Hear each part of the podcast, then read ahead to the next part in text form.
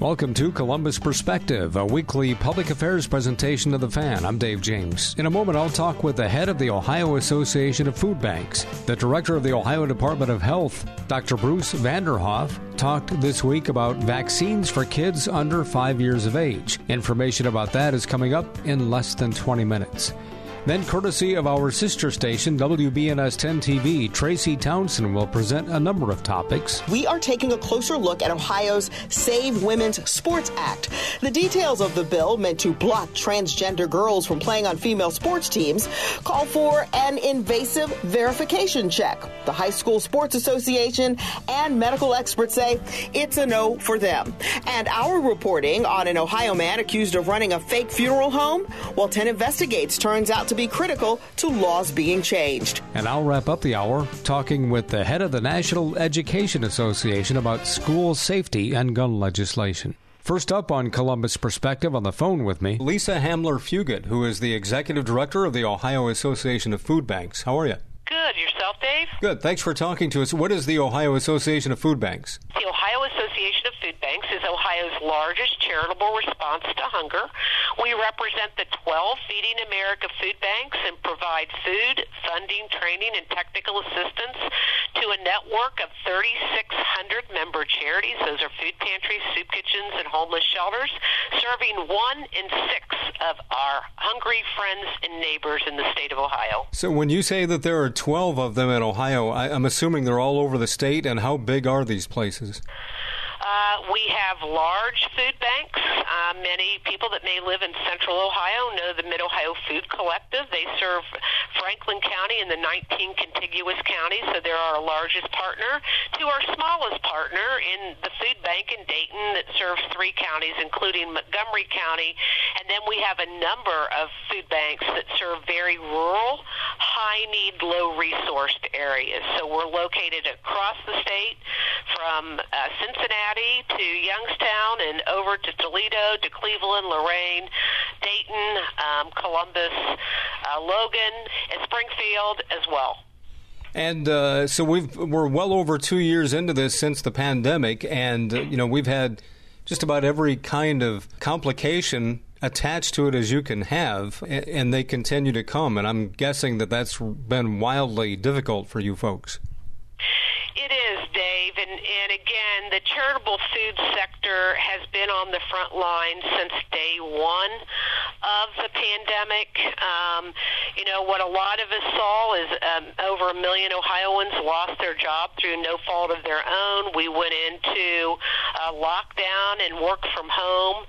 Um, and those images of really long lines of cars stretching for miles at food distribution programs were really, um, you know, that that was a pretty visual um, um, piece of what we saw and just the acute nature of the crisis, certainly within the first year of the pandemic. And, and we were fortunate to have um, the support of farmers and growers in the United States Department of Agriculture. And really, the federal government response was pretty sweeping to getting us additional resources to help people who, through no fault of their own, lost their jobs and were experiencing the results of the COVID the pandemic. So as we kind of moved into the second year of the pandemic and we started to see some aspects of the economy beginning to recover and unemployment began to come down to more of the pre-pandemic levels, we were still experiencing an elevated demand on our system and that was happening because of some of the the uh, government responses had begun to to go away. Um, but then at the end of 2021, while we thought things were better, you know, there was a lot of stimulus that, that came out.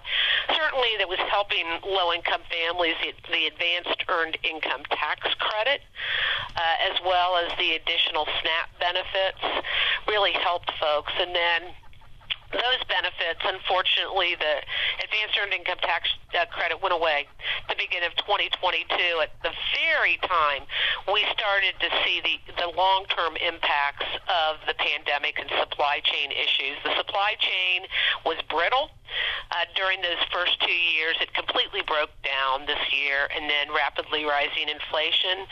Supply chain issues from our donors, our retailers, our manufacturers, existing labor shortages. So what we have seen now is just a mass acceleration of all of these factors, a dramatic increase in the cost of food and fuel for everyone, both us as food banks and individuals. Uh, continuing massive supply chain shortages and disruptions. Now inflation, and I have to tell you, I think there's some price gouging going on out there. And now just the impact of climate change and global conflicts. Is the perfect storm um, that has now beset hungry Ohioans and the people that serve them through our food bank, food pantry, and soup kitchen nation uh, world as we enter now year three of the pandemic. Talking with Lisa Hamler Fugitt, she's the executive director of the Ohio Association of Food Banks. You know, we we did a story today about how pet supplies and and uh, mm. food is like eight to twelve percent higher, but I'm seeing percentages a lot higher than that for things like cat food. You know, and, and that and those kinds of things for the elderly and poor who maybe live alone and have pets. That alone can be catastrophic. Let alone for what they pay for their own food. You're right. And what we know about the nature of seniors is that may be their only companionship, and oftentimes they're sharing their own limited food to feed their pet. Uh, food banks have been proud of our partnerships to be able to provide uh, pet food and pet supplies. Unfortunately, those donation streams have started to dry up. All of our traditional sources of donated food, whether it be retail, wholesale, food manufacturers, uh, local food and fund drives, that has all fallen off sharply, down by some 30% at the same time that we're seeing pretty significant cuts in uh, government funding as well, requiring that food banks purchase more food, grocery items, personal care, and personal hygiene. Last year we were spending, on average, about 42 cents a pound to keep uh, food and personal care and personal hygiene items moving through the system. Today, that's up to a dollar for a pound. Wow. So we're, we're raising money, but it's only going about half as far as it did last year. And then we're suffering from everything else that everyone else is, which it costs more. Diesel fuel's up by 75%. Um, so we're having to distribute a lot more food into local communities. A lot of our 75% of our network were faith-based uh, charities. Those were church uh, parishes and synagogues that operated food pantries. Uh, churches did not fare well during the pandemic, so they're not able to do their social justice ministries. But you know what we're talking about is the same thing that's impacting every Ohio and every individual every day with low incomes or fixed incomes. Their limited incomes are just not sufficient to be able to stretch to meet their basic needs. Therefore, we're seeing more people at the food bank, food pantry, soup kitchen than during the early days of the pandemic. Well, the scary thing, Lisa, is that there seems to be a pretty high expectation of a recession coming or at least a, a slowdown. And in fact, uh, the Fed is raising interest rates to try to slow the economy down without breaking it. So uh, tougher times are certainly coming. Yes, and, and we have been we have been uh, forecasting uh, for a while as we continue to see pretty substantial shortages and supply chain disruptions. We started to see significant increases in input costs. You know, a lot of farmers, growers, and commodity producers that we worked with were telling us they were paying record amounts for feed, for seed, and fertilizer, for fuel. So we were bracing for an increase in that area.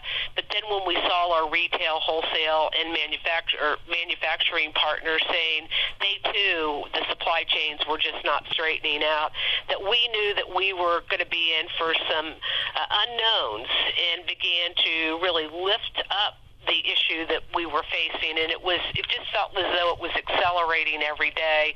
It started to work and reach out to the Ohio members of the General Assembly late in 2021, and we have continued to lift up the urgent need uh, that we're facing now within the members of the General Assembly as well as the DeWine administration, and I hope that they could provide some critical funding for us so we could continue to make sure that the most vulnerable in our state had access to the food that they needed in order to help weather their storm, uh, their economic storm as well. And you're right. If we see um, a recession on the horizon, we know what happens in a recession, in that many people, again, lose their job through no fault of their own.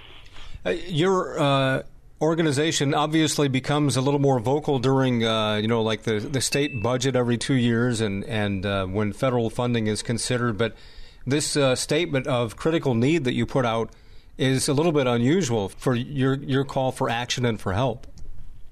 Yes, and, and like I said, Dave, we have been trying to to raise awareness and our concerns now for more than six months about what was happening. And while many, um, each I think each and every one of us want to really put the last two and a half years, now three years, in the rearview mirror and call COVID and, the pandemic done. Unfortunately, it's not.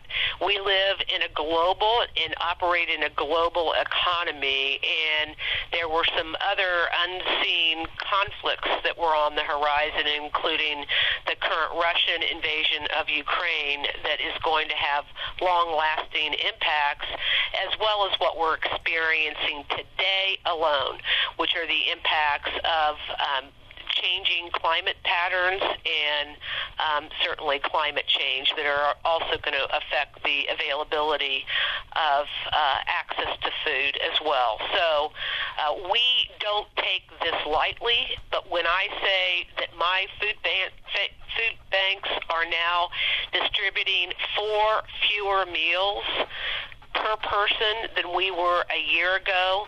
And this quarter, the situation is far worse. We need help, and we need help now.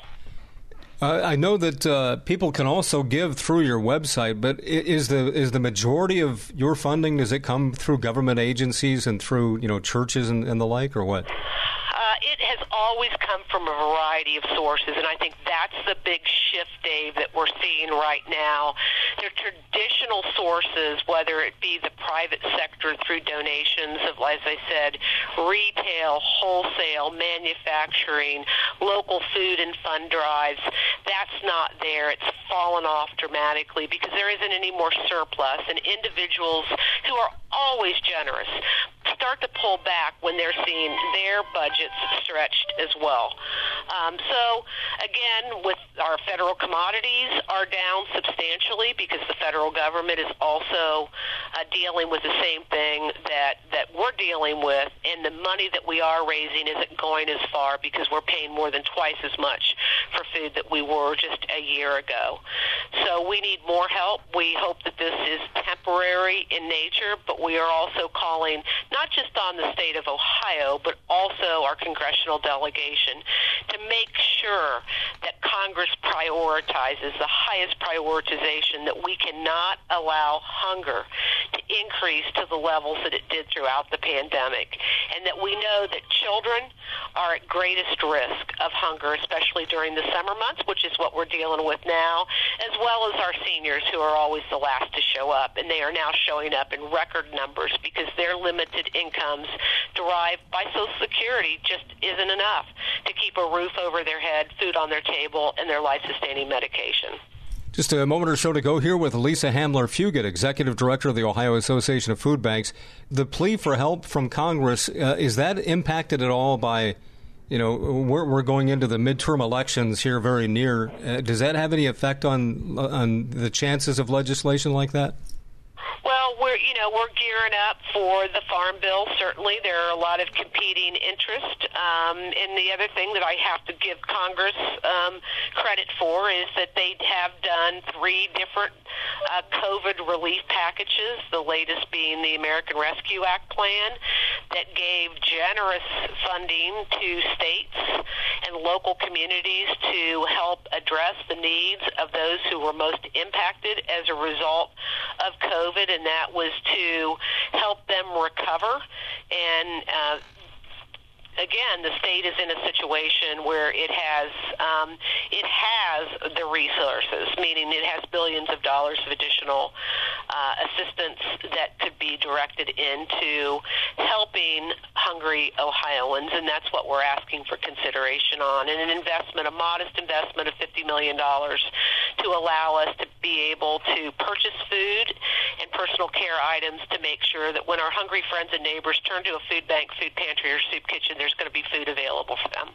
All right. Lisa Hamler Fugitt, Executive Director, Ohio Association of Food Banks. If uh, folks want to help out or just find out more about your organization, where can they find it, Lisa? Thanks so much, Dave. They can visit our website at www.ohiofoodbanks.org. Find out more of it information. They can also find a local agency if they need food assistance, especially during this power outage that we've uh, encountered. A lot of Ohioans have lost all of their food, or they can call the association at 1 614 221 4336. And again, looking for your time, your talent, your treasure, or your advocacy on our behalf.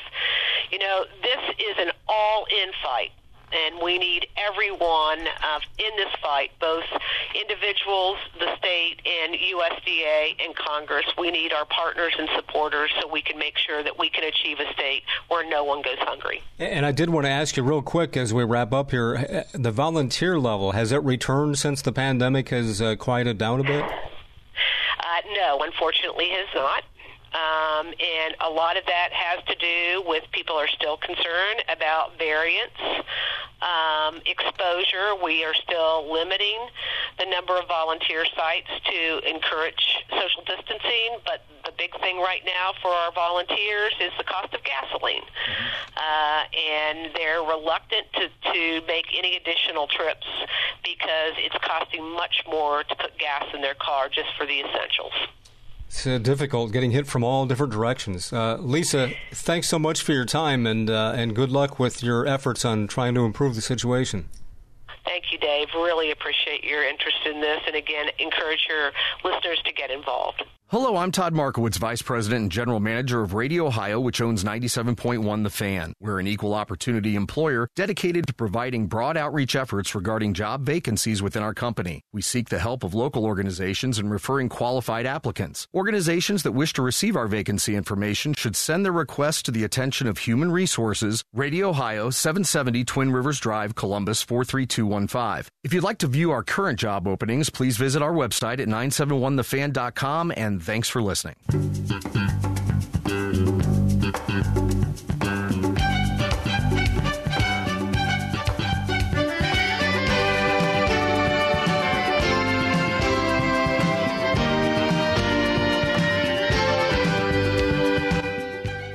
This is Columbus Perspective on the Fan. On Thursday of this week, Dr. Bruce Vanderhoff, director of the Ohio Department of Health, held a news conference to talk about new developments in vaccines for the youngest of Americans, those under age five. This runs about five and a half minutes. Here's Dr. Bruce Vanderhoff. As we've discussed before, since the beginning of our experience with COVID 19 two plus years ago, developing and providing effective vaccines has been a cornerstone of the effort to protect us against this virus.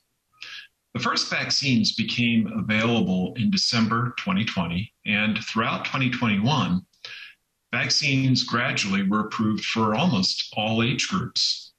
The one group that has still been waiting has been our youngest children, those less than five years of age. And now, the Vaccine Advisory Committee to the U.S. Food and Drug Administration voted unanimously to recommend approval of Pfizer's application for a vaccine for those ages six months through four years old, and Moderna's application for a vaccine for those ages six months through five years old. The CDC has acted in concert with the FDA. In anticipation of this, Ohio's enrolled vaccine providers have begun placing orders for these vaccines, and the first deliveries are expected on Monday. The state has a robust network of vaccine providers, so parents will have many options to access these shots. Providers, including pediatricians, family physicians, hospitals, pharmacies, local health departments, and federally qualified health centers, are in that mix. Now, I know that some parents have been eagerly waiting for this approval. The FDA had scheduled a meeting in February to consider Pfizer's application for this age group before postponing the meeting to await further data from clinical trials. The fact that this process has taken some time is a reaffirmation of the seriousness and the scientific discipline of our approval process and a reassurance that the approval has not been rushed or based on incomplete data. The Pfizer vaccine for this age group is a three shot series. The second dose can be taken three weeks after the first, and the third dose two months after the second. Each dose contains one tenth the amount of vaccine that is included in the adult dose. The Moderna vaccine is a two shot series, and the second dose can be administered at least four weeks after the first each dose contains a quarter of the adult dose.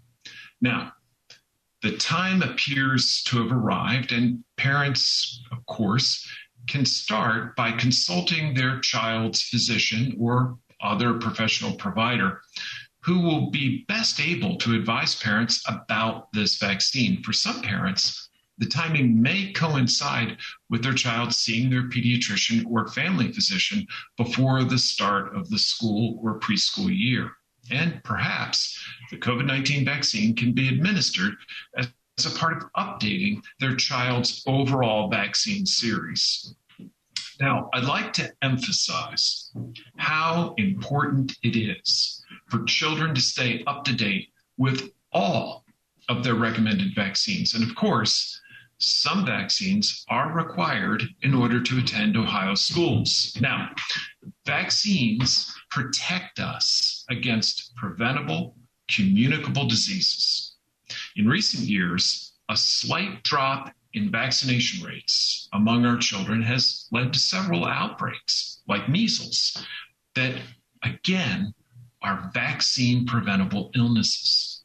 Vaccines for our children include shots for hepatitis A and B, diphtheria, tetanus, and pertussis in a vaccine known as the DTAP vaccine, measles, mumps, and rubella, known as MMR, varicella, which is also known as chickenpox, and meningitis. Now, it's true that statistically, at least, COVID 19 has had a less severe overall impact on our youngest children when compared with other age groups.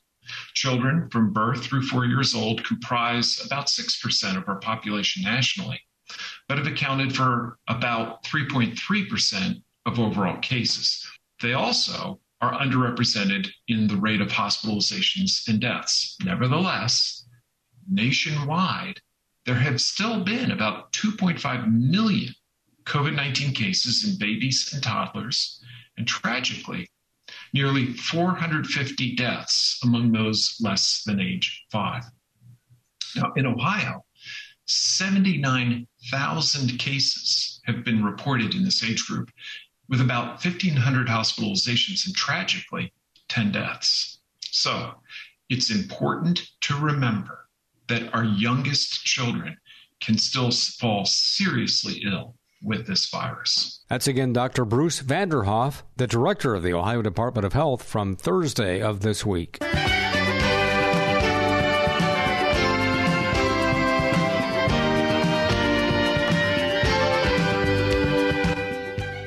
This is Columbus Perspective on the Fan. Courtesy of our sister station, WBNS 10 TV, here's Tracy Townsend from her Sunday morning public affairs program, Face the State. A new edition can be seen this morning at 1130 on 10 TV.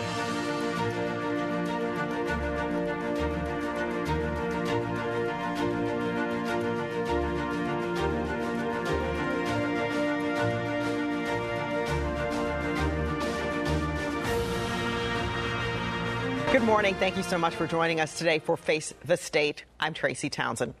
We start with a look at the push to tighten the nation's gun laws after a pair of mass shootings in New York and Texas. The U.S. House passed the Protecting Our Kids Act, which would raise the minimum age to buy semi automatic rifles to 21 and limit magazine sizes, among other things. Well, the House approved a red flag law designed to keep guns away from people considered a danger to themselves or others. Ahead of the votes, Ohio Representative Jim Jordan called the proposals a direct attack on the Second Amendment. They want to take away people's Second Amendment rights. And Mondaire Jones, a colleague of ours, said in the committee hearing last week if this bill doesn't pass, we will end the filibuster, we will expand the Supreme Court, we will do whatever it takes to get people's Second Amendment rights uh, limited.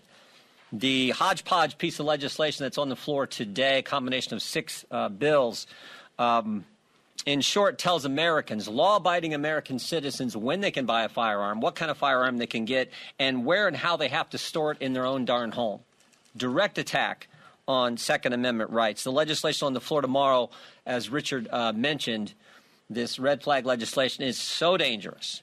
I mean, the idea that someone who doesn't like you can file a complaint within 24 hours, there is a hearing you're not allowed to be at that hearing. You're not allowed to confront your accuser, and they can take away your Second Amendment rights is as wrong as it gets. The House votes were largely along party lines. The Democrats push for their Republican colleagues to unite on this issue. The overwhelming consensus of our caucus, of gun safety advocates, and of the American people is that getting something real done on gun violence is worth pursuing even if we cannot get everything that we know we need. The work of curing our nation of mass shootings will continue well after this debate concludes. But at this moment, we have a moral obligation to try for real progress because taking tangible steps to reduce gun violence is critically important. We cannot continue to be the only country in the world where we let gun violence happen again and again and again. I was very proud of the bipartisan work that was done uh, to pass this legislation. Of course, we're prayerful about what the Senate may come up with and are eager to hear what that is and to work together with them uh, to turn it into the law of the land to protect the children. It's always, as I say, of, by, and for the children. Ohio's gun law, Senate Bill 215, takes effect which allows concealed carry without a license. But the Franklin County Court of Common Pleas and the Franklin County Sheriff's Office sent out a warning that guns are still not allowed in courthouses. Under the new law, you won't need a permit or training to concealed carry a handgun, but you will need to be 21 or older and legally allowed to carry. And you won't have to promptly inform a police officer if you have a gun. $58 million is going to cities across Ohio. Governor Mike DeWine says the goal is to cut down on crime and violence. Every weekend uh, in cities across this state, uh, we are seeing young people who are getting shot. The money will go to law enforcement agencies over the next few months. The governor says those agencies will decide how to spend their money, but above all, the governor says Focus should be on locking up repeat offenders of violent crime. You can't live up to your full potential if the place where you live is a shooting gallery and where g- guns are being shot all the time and you worry about your kids being out on the street. That's wrong. These people people have a right to live in their neighborhoods. More than $600,000 of that grant money will go to the Whitehall Police Department. We did contact the department. They said they are going to use the money to buy three new radio consoles. They say their current radios are old, and if they go down, people won't be able to reach them. They don't make the uh, consoles anymore. So if, if something goes wrong, there's no parts. We can't call up the company and, and say, uh, send us a part. Uh, we've actually been buying used parts off eBay, and that's uh, hit or miss. We don't know if the, the parts are going to work when we get there. 10 Investigates is producing action after our extensive reporting on an Ohio man accused of running a fake funeral home laws are being changed. Senate Bill 224 makes several changes to the current law regarding funeral processionals, disposal of cremated remains, and record keeping. But most importantly, it gives the director of the State Board of Embalmers and Funeral Directors the authority to investigate and prosecute people who provide unlicensed funeral directing services or operate funeral homes without a license. This push closes a loophole in the current state law we exposed while reporting on Shantae Harden. Harden is awaiting trial after being indicted on 37 charges late last year. Lawmakers say this legal push should put others on notice. Your days of being able to steal and to prey on foreign people are numbered. So, you know, leave our state. Leave, and in fact, stop doing this because what folks are doing is what, what I think one of the most evil and vile things to do to uh, to a family. Esther's Law went into effect in Ohio about two months ago. That law allows families to install cameras inside of resident rooms. It was named after Esther Piskor, whose son put a hidden camera and captured this video you see here showing that she was being abused. But are these cameras helping families? 10 TV's Olivia Eugenio spoke with one family who says even though there is a law, they believe their camera captured their loved one being mistreated by a staff member. This is Sandra Duffy. 76, going on 77 this year. She lives at an Ohio nursing center and can't move from her bed. Her son, John Whitwer, put this camera in her room back on March 24th, the day after Esther's Law went into effect. This video is from March 25th. Whitwer says he believes it shows a worker at the facility using unnecessary force to move his mother, and he shared it with 10 TV. I'm looking at this, I'm like, what? I'm, I'm like trying to hit the button to cuss back. Hey, you, I'm watching you, you know what I mean? And I'm just amazed that this has happened. Whitwer says the facility eventually took the camera from his mother's room, telling him he didn't follow their guidelines. But the camera was returned after he says he called police and was able to put it back with no changes. This is the entirety of Esther's Law. It's three pages and outlines the simple rules for the camera, but advocates say it leaves a lot about the cameras up to interpretation. There are gray areas in this law. The law says the cameras need to be in a fixed position, that the cost of maintaining the camera, other than the electricity, must be paid for by the resident or family, that residents with roommates must get their permission to use a camera. Pete Van Runkle is the executive director of the Ohio Healthcare Association. He says the association has done several training sessions to teach nursing facilities about the law. He says initially there were issues about what types of cameras may be used and how they should be installed, but those complaints haven't been happening recently. They can um, require, if they if they wish, um, that the um, that the person who's requesting a camera fill out a form uh, or you know provide some kind of documentation, um, you know, essentially providing consent. But for families, they're looking for a simple process to make sure they're looking out for their loved ones. It's up to us to take care of our loved ones, monitoring devices, to pay for it, whatever it takes, not them to dictate it. So that's where I'm at with it.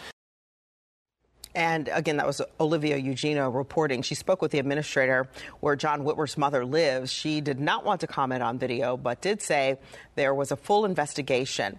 Olivia asked if an employee was fired. She said no. Since no one was disciplined, we are not naming that nursing home. Ohio families who use WIC will have more baby formula options. Governor Mike DeWine announced that WIC will cover eight more Enfamil products, including formulas for babies with sensitive stomachs. DeWine says this is part of the state's plan to help families. We're asking the president to remove some of the red tape involved in importing safe formula for other countries, and we're requesting an after action report after this crisis is over to learn how we can better avoid shortages like this in the future. And the governor says the state is also working to make it easier for families to get a prescription for specialty formula.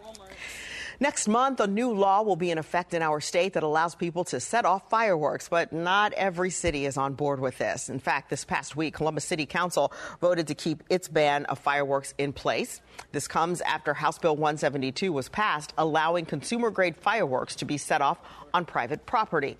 The city of Worthington did the same thing. City Council there voted to ban fireworks within the city, again, just like Columbus. Legislation related to student athletes could put any child at risk of an invasive exam. Our children deserve better than this. They deserve to feel safe in Ohio. We took concerns about House Bill 151 directly to the lawmakers behind it. Columbus Perspective is a public affairs presentation of WBNS Radio. The opinions expressed on this program are those of its guests and do not necessarily reflect those of WBNS Radio, its staff, management, or sponsors. This is Columbus Perspective on the Fan. Back to Tracy Townsend, courtesy of 10 TV. It's horrific, outright disgusting legislation that threatens the physical and emotional well being of Ohio's children. Ohio's House Democrats are calling out their colleagues, claiming a bill the Republicans just passed could harm all of Ohio's children. We are talking about House Bill 151, focusing on transgender student athletes. If there's a question about gender, the bill would require the physical exam of a child's genitalia. 10 TV's Brittany Bailey has a closer look. These are the tools of the trade we normally think of in school sports, but some are worried this also could become the norm. You can see that this needs to be put in and opened in such a manner that it can create a lot of discomfort to the patient. That's a speculum, and it's what's used to examine the female genitals. And it could be used on school age girls across our state if a proposed bill becomes law. Legally forcing children to undergo medically unnecessary genital inspections and internal exams to play sports is horrifying. And I have been doing this all my life. I am appalled that the Ohio House Republicans passed this bill. House Bill 151, also called the Save Women's Sports Act, passed the Ohio House June 1st, the first day of Pride Month. But it's the language within the bill that is sending shockwaves throughout the state and beyond. If a student athlete's gender is disputed, the athlete would have to undergo an internal and external genital exam and take a blood test to prove genetic makeup. Democratic leaders hosted a press call about this. This extreme legislation, which would require children to have genital exams to play high school sports, is nothing short of state sanctioned sexual abuse. This bill is about all children. Every child can um, be um, subject to genital inspection because a stranger questions that they are not a true girl or boy. The sponsor of the bill is Representative Don Jones. He provided 10 TV a statement saying the Save Women's Sports Act is a fairness issue. Most parents would agree girls should be able to compete in sports against other girls, not biological males. Senate President Matt Huffman criticized the House for passing that legislation as a last minute floor amendment and said the Senate may act differently on its own legislation, Senate Bill 132. I think it's a bad way to pat to change policy um, something that is a lot of people are, are interested in. And so, you know, we have a bill over here, uh, and I think we'll probably move that bill um, when we have time to properly vet. No matter the chamber, House Democrats are clear in their message. To our Republican colleagues, we say our children's genitalia are none of your business. And again, that was Brittany Bailey reporting. We did ask Governor Mike DeWine if he would sign the bill if it comes to his desk. Here's what he said. We got to look at the language. We got to see what the bill does. Again, we want to be a welcoming state to everyone. We also want to be a fair state. This is all happening during Pride Month. For many parents, talking about LGBTQ plus issues with their children is difficult. One parent group in Upper Arlington is working to make those conversations, they say, easier. 10 TV's Bryant Somerville talked with two families about understanding and acceptance happy, healthy, safe, alive. Everything else is just noise. It's why this mother wanted to sit down. Because people shouldn't be afraid to be who they are. And talk. People shouldn't have to walk around on eggshells, everybody else, just to be able to express themselves. Erin Bonnell says for her 10 year old transgender daughter, it started early five, six years old, wanting to wear tutus, wanting to wear makeup harmless until it wasn't. It started becoming tantrums and meltdowns and talking about wanting to harm herself. She would call herself worthless, stupid. She went to counseling. Then an idea, Erin says, began to grow organically that Willow identified as a girl. She's asked me, she, you know, after certain appointments or whatever, she's like, Mommy, do you wish I was still a boy? I'm like, I don't care. Are you happy? You healthy? You safe? You're alive? Then you, you are what you are. You are what you are. A simple statement, a very complex understanding. I think the reason why that language is even happening and those opinions are happening is because of the binary that, that is there, that has been in humanity forever. Jillian Maruskin is another mother. Beside her is Alex. It's really nice to know that there are people who see me. Alex is 15, going to be a sophomore at Upper Arlington High School in the fall.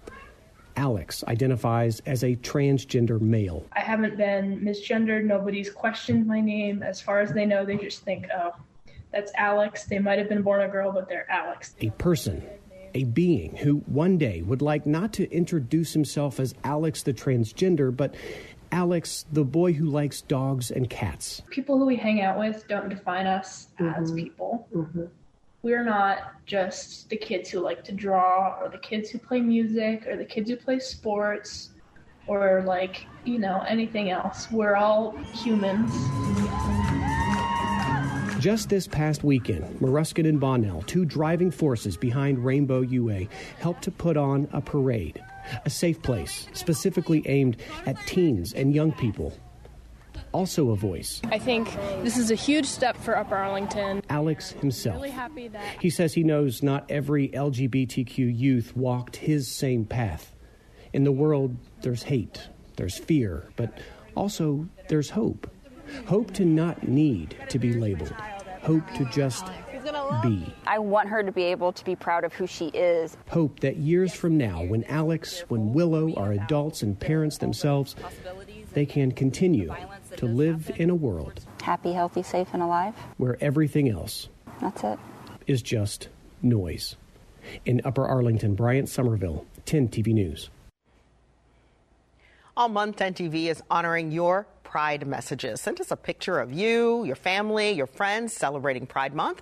Tell us what Pride Month means to you. Send it in a text to 614 460 3345, and we will share your message right here on 10 TV. Right now, a group of Ohioans says it's working to make our state a safer place for everyone.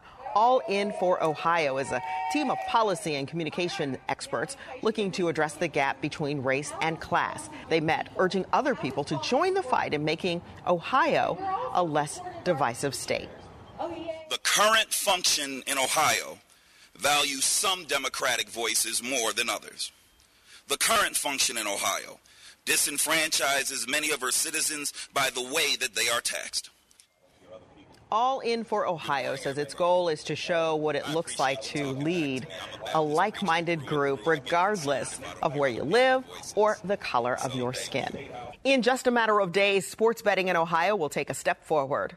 It's going to be the largest expansion that gambling of gambling that Ohio has ever seen. And this move could mean big things for Ohio taxes. We'll take a look at the current landscape and what lies ahead. When times get dark, we can't see the help that's all around us. Maybe you're not sure how you'll make rent, or you lost your job. When you don't know where to turn, let 211 be your guiding light. Our guides are ready to connect you with the help you need. 211, how can I help you? Call or visit 211.org. 211. Get connected. Get help. A message from United Way and the Ad Council. You're never completely ready to adopt a teen. For late nights writing English papers. For your teen's music taste. For dinners where they talk more on their phone than with you. For the first time, they call you mom. You're never completely ready to adopt a teen, and you can't imagine the reward. To learn more about adopting a teen, visit adoptuskids.org. Brought to you by the U.S. Department of Health and Human Services, Adopt U.S. Kids, and the Ad Council. We have the world at our fingertips, inspiration in our touch, and power in our hands. Right here, in our hands. We have the power to save a life. If you see a teen or adult suddenly collapse, call 911 and push hard and fast in the center of the chest. The power is in your hands. Anthem Foundation is the proud national supporter of the American Heart Association's Hands Only CPR campaign. Unused prescription opioid pain medicines can spell trouble. Safely dispose of opioids before they can hurt your family. Find a drug take back option such as medicine drop boxes. Visit www.fda.gov slash drug disposal. A message from the U.S. Food and Drug Administration. This is Columbus Perspective on the Fan. Back to Tracy Townsend, courtesy of 10 TV. It, it, it was worth the wait. That was former Ohio State Senate President Larry Obhof. He was officially honored with a new portrait in the State House. The event was delayed because of the COVID 19 pande- pandemic, but Obhof says he was more than honored to gather with lawmakers again. Well, this week, Ohio will start accepting applications from casinos, bars, or app companies interested in being involved in sports betting. Ohio's expansion into sports gambling is expected to eventually grow into a $3 billion industry, generating millions in tax money for the state each year. But Ohio is late to the game. Chief investigative reporter Bennett Haeberle takes a look at the current landscape and what's ahead.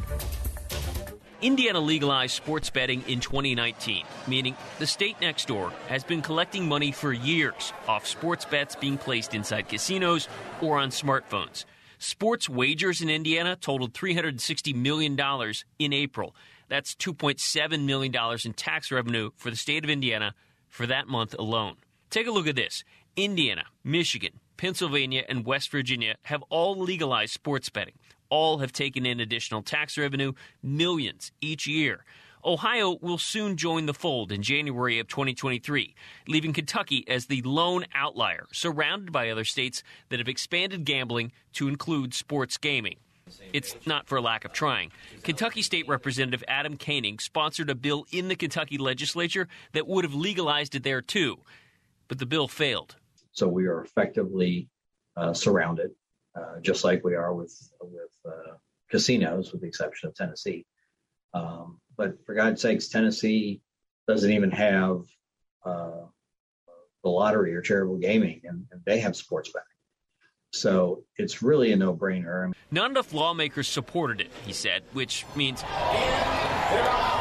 In a state with a rich history of wagers on horse racing, Kentuckians won't be able to bet on other sports, meaning additional tax dollars won't flow into state coffers. But it was largely based upon the, the um, American Gaming Association's estimates years ago that uh, $2 billion was wagered illegally in Kentucky on sports every year.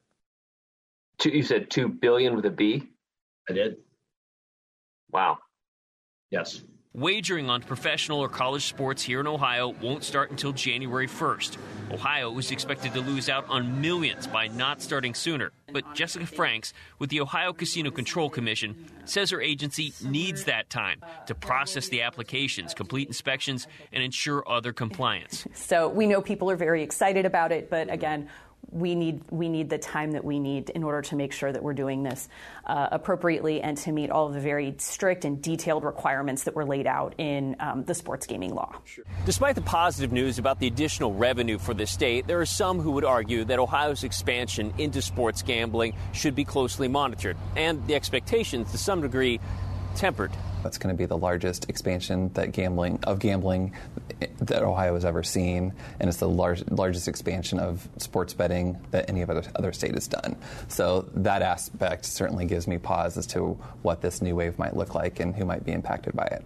Derek Longmeier's with the Problem Gambling Network of Ohio. His group is not opposed to expansion of sports gambling, but he says individuals need to monitor their own habits, and there's data to suggest there could be cause for some concern. We know from our statewide data, um, the last survey conducted in 2017, that of Ohioans who gamble, about 1 in 10 will develop a problem or, or, are at risk for developing a problem. When we look specifically at sports betting, that goes from 1 in 10 to about 1 in 4. Longmeier told me in Michigan, calls to the state's gambling helpline tripled once sports betting became legal. The ease of access with online betting, he says, could be a factor. So, for whatever reason, sports betting has a much higher propensity for um, problematic behavior. So, we want to make sure that people really are aware of what that impact can be. Ohio's bet that the expansion into sports gaming will draw in $24 million in tax revenue each year. In Columbus, Bennett Haeberle, 10 TV News. Applications for those interested in being involved in the expansion of sports gaming can submit their applications. The state has a list of more than 500 interested parties from casinos to sports betting apps to bars, all of which are expected to participate. Well, we certainly thank you for joining us here on Face the State today, and we wish you a great week.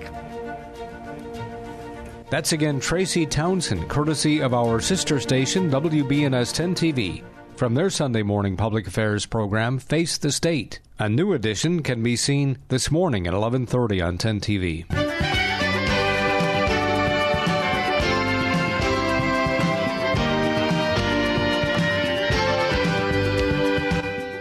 This is Columbus Perspective on the Fan. Hi, this is Dave James, and on the phone with me is Becky Pringle, who is the president of the National Education Association. How are you? I'm, I'm good, Dave. How are you? Good. Thanks for talking to us. Uh, tell us uh, quickly what the National Education Association is. The National Education Association is uh, 3 million teachers and nurses, counselors, bus drivers, faculty who join together to advance public education in this country and to ensure that every single student has what they need and they deserve. And obviously, with uh, what happened in Uvalde, Texas recently, uh, yet another uh, major school shooting, uh, that's foremost on your mind, I'm sure. It is, Dave. I testified before Congress, and the question they asked me is, What is it we need? And my answer is, We need comprehensive gun legislation passed right now. That's what we need. We have been fighting for that for years and saying, not one more time, not one more time, and here we are. Uvalde, Texas, where we lost 19 babies and two teachers. So we are continuing to demand that this comprehensive gun legislation that the majority of Americans support. We're just we're talking about banning assault rifles. We're talking about making sure that guns are stored, pro- stored properly. We're talking about uh, making sure there are no loopholes in background checks. We're talking about making sure that we have red flag laws so that we flag those people that are extreme danger to themselves or others. Those are the things we're asking for, and most people support them. Only a few elected uh, uh, officials are standing in the way of that. That is what we're demanding, and we won't stop. Well, the House has passed uh, raising the age limit and also banning higher capacity magazines, but that's not expected to pass in the Senate. They're looking at different measures, and, and it, it's looking more and more like Republicans may take control of the House in the fall, which means that the window of opportunity here is not not very long. It doesn't seem. Well, we applaud the House for protecting the, for for passing the Protecting Our Students Act, um, and we know that it is an uphill battle in the Senate. We know that there are a few senators who, from both sides of the aisle, who are coming together and trying to reach some kind of compromise because our message is do something, do something, do something now. We know we need comprehensive laws. All of those together will will make our schools safer but we need to do something now. And so we stay hopeful and will continue to call our members of uh, our senators to demand that they support some form of gun reform right now so our students are safe when they go back to school. Talking with Becky Pringle, president of the National Education Association. What about the issue of arming teachers? Uh, what does the association think about that? Oh my, overwhelmingly, as you can imagine, our teachers and all of our educators reject that notion. Our, our educators are already standing in the gaps for our students because of the inequities that have been built in every social system in this country that has them coming to school without the resources and support that they need so they can learn every day. And now they're asking for us to arm ourselves and be responsible for protecting our students against an assault rifle. By the time someone shows up with a military weapon, it's already too late. We know that. Professionals couldn't stop him. And so, for members of Congress to even begin, or legislators, to talk about putting that responsibility on teachers, we know what that is. That is trying to distract us from demanding what we know they should do, from them taking their responsibility to act. We will not be distracted and we will not stop showing up and rallying and marching and speaking up and demanding, and we will vote in November and hold them accountable. What about the uh, idea of maybe more heavily enforced doors uh, and more limited access, uh, better security, maybe uh, metal detectors, that type of thing in schools? Dave, I want you to think about what kind of environment uh, that creates for our students, what message it tells our students that we're going to put them in a prison and that's how we're going to keep them safe. Of course, as we always done throughout the years, we'll take whatever measures um, we at, at, schools need to take uh, to keep our students safe. But to think about fortifying our schools and that's the answer, instead of preventing assault weapons from coming into our being in the hands of people who shouldn't have them, or why do we need assault weapons at all? Those are the things that we need to focus on instead of putting our students in a prison where the environment that they're learning in is not conducive to happy and healthy and safe and nurtured children. What is your message for kids and their parents who, uh, you know, when, when school resumes in the fall, may be afraid to go back into the classroom? Oh, I know. Um, you know, my daughter in law called right after the shooting, and she said, "Mom, I don't, I don't want to send Carter back. That's my grandson." And I understood that. I, I, I was very, I was very afraid for him as well. Um, 23 years ago, I was in my middle school classroom when the shooting in Columbine took 12 students and uh, lives and, and one teacher. And the students then, 23 years ago, asked me the same question, Mrs. Pringle, are we safe? We safe to come back to school tomorrow? And I did the same thing the teachers did in Uvalde and all across this country. They told their students that the adults in that building would do everything they could to keep them safe. But we know that without common sense gun laws, we are hampered in that ability to keep them safe. So what I'm saying to the students, and by the way, the students are standing up and saying, demanding that the adults in our system protect them. So I'm asking everyone who's listening, Dave, to join our movement and to join the March for Our Lives. Go to marchforourlives.org and join us. And we have marches all over this country. So please come out and lift up your voice with the students who are demanding common sense gun legislation right now, that we will get something done by the time they come back to school. How big of an issue is bullying in all this? You know, in uh, we had uh, 10 years ago in, in Ohio, we had a, a, school shooting at Chardon High School in the Cleveland area. That was a, st- uh, a student who had been bullied. Uh, this situation in, in Texas reportedly was uh, this 18 year old had been bullied in school. There seems to be a, a, major theme going in that type of thing. So that's this is this is not new, Dave. This is chronic bullying has been around forever. Um, and we at the NEA have, have been calling for the kinds of investments and support to ensure we have enough mental health professionals in every school, counselors and nurses, uh, people who have been trained to assist our students, especially after this pandemic, when we've seen so many of our students uh, with, with uh, challenges around mo- emotional and social, social learning um, and mental health. So this is not new. What's new is the ability to have an assault weapon and take, take so many lives. It took four minutes to take 14 students' lives and three staff members in Parkland. Four, four minutes, four minutes, two minutes in Buffalo to take 10 people's lives. That's what's different, and that's what we need to ensure that we don't lose sight of what must happen in this country the laws that must be passed to protect not just our students, but our communities, all of us, all of us, from that kind of carnage. Talking with Becky Pringle, president of the National Education Association. Anything else you'd like to add? I just want to encourage people to remember that we, the people, have the power. The majority of us believe that we should have common sense, comprehensive gun legislation in this country. And we have to hold our elected officials accountable to pass laws to do just that. So please do not stop fighting. Please join our movement. Please continue to lift up your voice and demand better for our students. Becky, thanks so much for your time today. Thanks, Dave. Stay safe.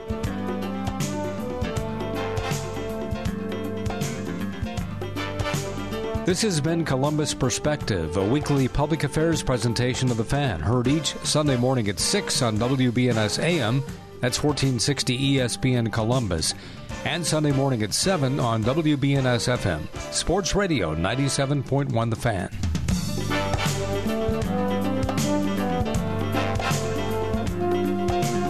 Join us again next Sunday for Columbus Perspective.